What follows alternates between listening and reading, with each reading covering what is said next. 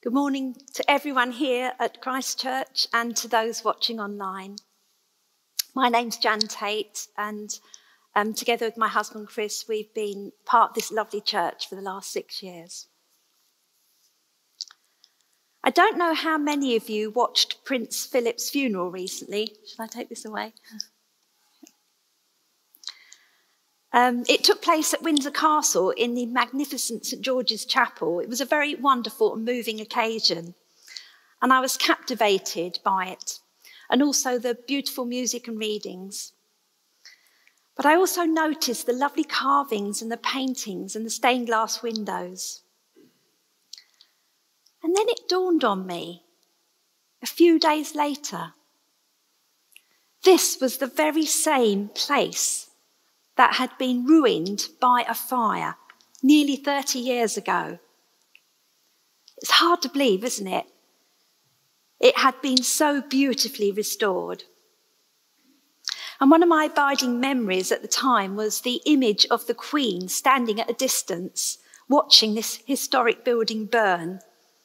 And in that speech, if you listen to it, of Christmas 1992, she said that she'd had an annus horribilis, a horrible year. Not only had three of her children's marriages broken down, but the fire had damaged her wonderful home. But wow, what an amazing restoration had taken place. And today we're going to be looking at other ruins and continuing our series in the book of Nehemiah called God's Rebuilding. And it's the story of how a faithful Jewish man living in exile was moved by the Holy Spirit to give up his wonderful, steady, comfortable job in the palace and give his all to go and rebuild the ruins of the city of Jerusalem. And I think there are some parallels with our situation now as we start reconnecting with more of our communities, our families, our church, our gathered worship as we get back to normal life, whatever that's going to look like. We also are called to the task of rebuilding. And I pray that God will speak to our hearts about that today. By way of context, um, Thea covered um, a bit of history last week, so I'm not going to go into that. But Babylon had invaded and captured the city of Jerusalem and the temple had been burnt, and the people of God had been scattered. And Nehemiah had been born into captivity and had actually never seen Jerusalem. But this city was where he had roots, where his ancestors were buried, and he had heard from visitors who'd come back with a report that the city was decimated and the people were being badly treated. And so we saw last week how Nehemiah prayed an audacious prayer, asking God to give him favor in asking the king if he could go back to Jerusalem and rebuild the ruins. He fasted, he wept, he repented, he interceded, and he prayed his heart out day and night. And now, this morning, as we go into chapter two, I've prayed about two questions that have come to my mind from this passage. Firstly, to ask, what are the ruins that we weep over? And secondly, how do we take hold of, how do we seize those opportunities that arise? So, firstly, what are the ruins that we weep over? Thea asked a similar question last week, didn't she, in a slightly different way? What is breaking your heart? You see, Nehemiah had never been sad in front of the king before. Servants were always expected to be very professional, put on a happy face, whatever they felt, to smile through gritted teeth because he could have lost his job as a result. The king had to be protected from sadness. But he was so overwhelmed that I think the king caught him in an unguarded moment and his face was sad and he thought perhaps he was ill. Don't you find it extraordinary that Nehemiah felt so deeply about a place he had never been to? But you see, I don't think it was just about the broken walls and gates, but what they signified. It was all about God's glory, and he cared about that. God's name was being dishonored, and his people were being treated terribly. And so, what are the ruins that we see in our world? I hardly know where to start, but to mention just a few. Well, we all know that Over 3.3 million people have died so far worldwide during this terrible pandemic, including 127,000 in our own country. So much suffering, so much heartache, so much bereavement. And who can fail to be moved by the horrific images we've seen in India of people not being able to get hospital care because they're overwhelmed? And I think the pandemic has brought into sharp contrast, contrast the social, economic, and racial divides in our world. And some of us have perhaps been gripped by those issues. It's great that we're having conversations, isn't it, in our pastorates about race and racism. Or maybe it's finance. 40% of people have seen their disposable income decrease, and the government itself has an eye watering debt to repay after rightly supporting so many people. Or for me, something that troubles me greatly is the massive mental health issues, particularly disturbing trends among young people. At the start of the pandemic, I trained as a telephone support counsellor, and it's given me a window into seeing how many people have struggled with despair, loneliness, and suicidal thoughts. And I came across this quote as I was preparing this sermon. It really spoke to me. You will never rebuild the walls unless you first weep over the ruins. You will never rebuild the walls unless you first weep over the ruins. And I want to give you a little example of this. Many of you know my husband Chris is CEO of a charity called Cry, and it was founded by a pastor called Martin Dunsford. The story is that in the 1990s, he was visiting Romania. On, on his way back to the hotel in the evening, he witnessed the most heartbreaking scenes of young children under the age of 10. And they were literally starving and had nowhere to sleep. I think the AIDS epidemic was rife at the time, and many of them were orphans. And they were trying to find warmth during the night and were even going into the drains to find some warmth. And Martin went back to his hotel room that evening and subsequent evenings, and he sat on his bed and he cried and he cried.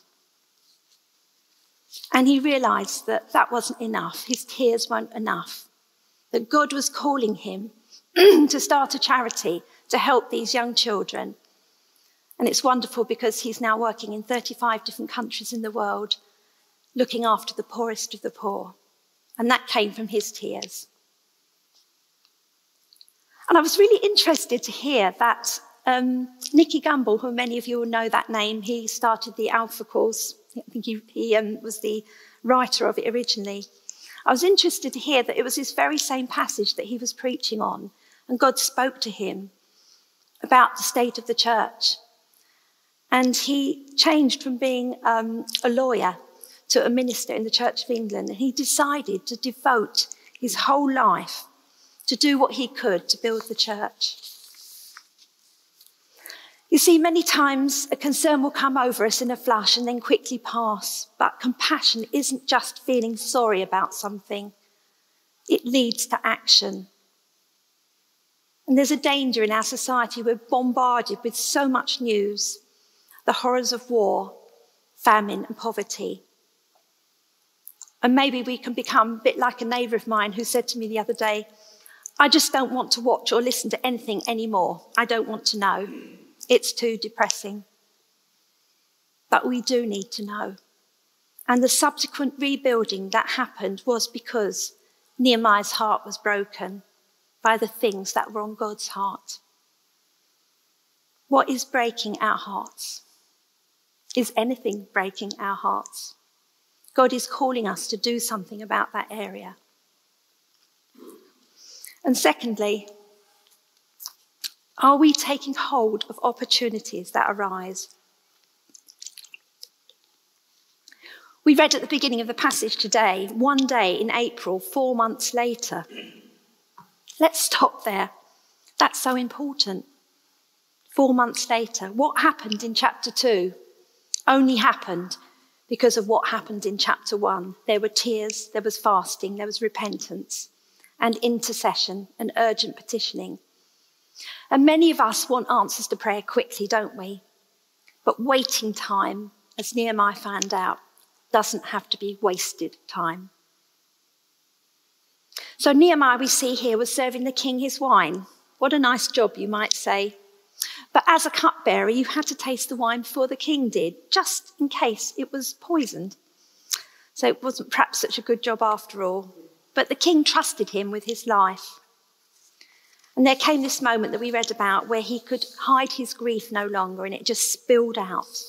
And the king asked him, Why so sad? And so that right moment, that opportunity came, and Nehemiah was ready. The moment he had prayed and longed for, here it was. And he responded and seized that opportunity. He sent up an arrow prayer, basically, help. We do that sometimes, don't we, when we haven't had time to pray and we suddenly get landed in a situation. Well, off he went, and did he go for it? Ignoring the risk, because you just don't ask things of a king. It's always the other way round. But he did. He asked to go and rebuild the walls. He asked for the materials too, and everything that he would need, as well as safe passage. How audacious and bold. A big ask. And having seized that moment, things could have gone horribly wrong. But the king gave him everything and more besides. When you kneel before the king of heaven, you can stand before any ruler on earth. And Jesus, the King of heaven, he encourages us to ask big. Ask and it will be given to you. Seek and you will find. Knock and the door will be open to you. And the book of James says, You don't have because you don't ask. I'm bad at asking, but God wants us to ask. I love that song that we sometimes sing Our God is a great big God.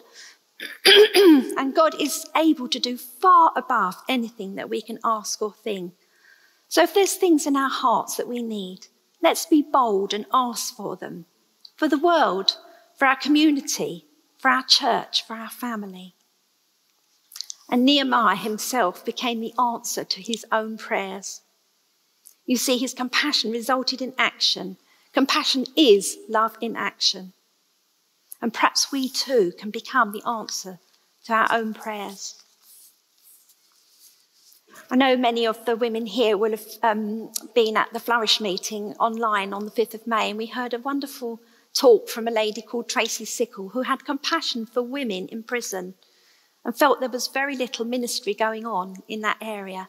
And she started an amazing work and um, actually goes into the prison, as I know some of you do as well, in Send, along with other places. And then the pastor that I mentioned earlier uh, on, Martin, who um, travelled to Romania and started the uh, charity Cry. I just wanted to tell you a very quick story of one of the things that happened in one of the projects that he runs. There's this little girl called Vin. There's a picture up of her now, and that's Martin with her.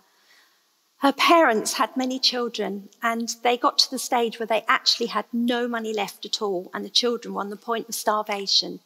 And they took a really horrific decision to sell one of their children for bags of rice. And this was this little girl that you see, Vin. And some while later, uh, Martin's projects came across this little girl and they bought her with a ransom and gave her back to her family. But a few um, years later, both parents had died. And there she was on her own again, an orphan. And again, the project was able to place her with a Christian family, and the family you see on the other side of the screen is the family that love her now as their daughter. What a precious story. That moves me every time I tell it. So many of us have been stirred by some of the ruins I mentioned earlier.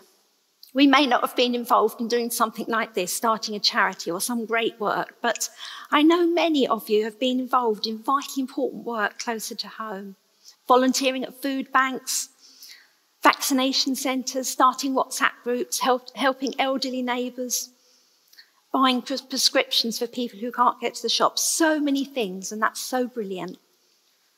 But Thea mentioned last week that maybe some of us have slipped into the trap during this pandemic and have turned inwards. We've become independent and self sufficient and perhaps disengaged from church life. And as we finish, I just felt God may want to soften our hearts today to help us see what He sees. There are so many ruins in this world. Which ruins are we going to sign up to rebuild? And in a moment, we're going to be listening to a song, and there's a line in it that says, Break my heart for what breaks yours. These are such challenging times, yes, but exciting ones too. There are so many opportunities to build the church, engage with the community and families. And God is not here to condemn us, but to encourage us. I heard recently the two most important days in our lives are the days we were born and the day we found out why. God has a purpose for each of us. And Nehemiah's testimony as he moved from praying and weeping, then finally building, was this the gracious hand of my God was on me. And God will likewise give us the grace to carry out the task he calls us to. So, brothers and sisters, let's rise up and get building. Amen. Let's pray. Nehemiah had it made in the king's palace, yet we have seen how he was moved by the Spirit of God to leave his comfortable life to rebuild the city of God and renew the faith of the people of God. And so, Lord, we ask if softness and uh, if hardness and apathy has crept into our lives, that you will soften us and help us to see things as you see them. Thank you that you have called us your co workers and that we can be part of rebuilding so many different ruins that we see around us. Um, I suggest that we stay seated. I've asked if we could have the song Hosanna, and there's this line that I mentioned. It says, Break my heart for what breaks yours. Everything I am for your kingdom's cause. And as we listen to this song, I just pray that God will touch you again and help you to rebuild where you need to, and respond with a soft heart.